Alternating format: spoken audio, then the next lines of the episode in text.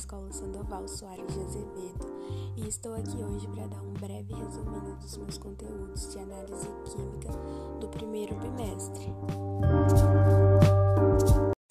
Vamos introduzir agora a análise química ou química analítica, que tem seu conceito principal voltado para a afirmação de que a química analítica é uma ciência de medição que consiste em um conjunto de ideias e métodos poderosos que são úteis em todos os campos da ciência e a tecnologia por meio de disciplinas amplamente diversificadas como a física nuclear e a química para identificar e determinar as quantidades relativas das substâncias em amostras de matéria.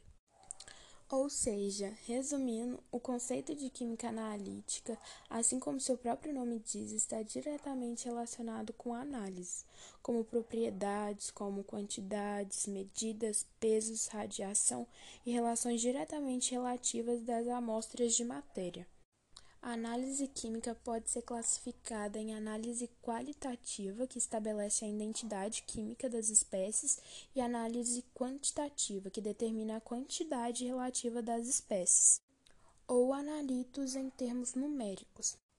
E com isso, é possível, por meio dessa classificação, fazer um comparativo em associar a análise qualitativa como se fosse o CPF e a identidade, tipo uma ficha das substâncias, e a análise quantitativa fazer uma associação de uma balança, uma fita métrica, para demonstrar dimensão, quantidades e etc.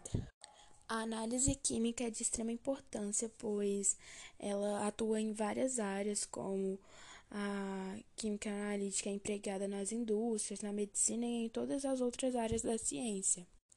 O método de análise da química qualitativa é evidente às marchas analíticas, já que a química qualitativa ela é voltada para reações. Essa marcha qualitativa ela faz como se fosse uma separação das substâncias e ela analisa as reações e a separação e cada composto separadamente.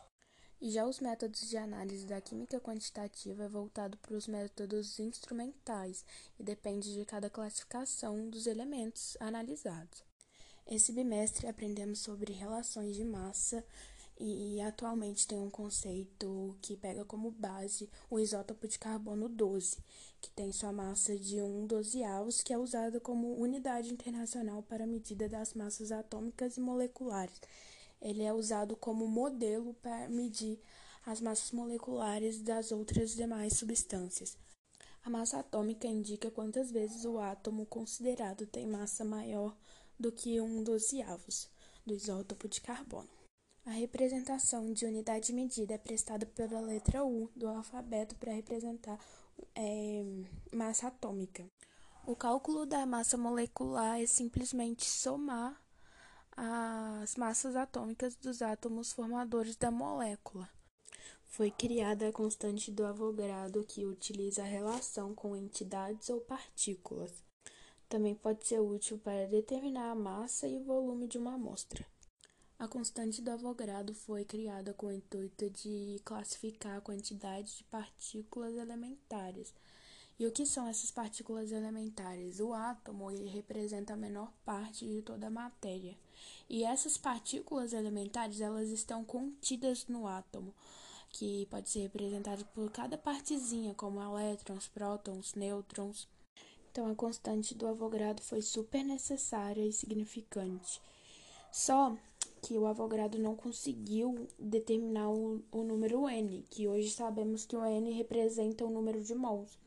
Ele não conseguiu determinar esse número N. Hoje em dia, atualmente, a gente sabe que o N foi determinado por pesquisas e tudo mais, que o N representa os átomos contidos em 12 gramas de carbono. Um mol corresponde a 6,02 vezes 10⁻³ partículas por mol. Essa representação da massa molar é usada como modelo para identificar as demais substâncias.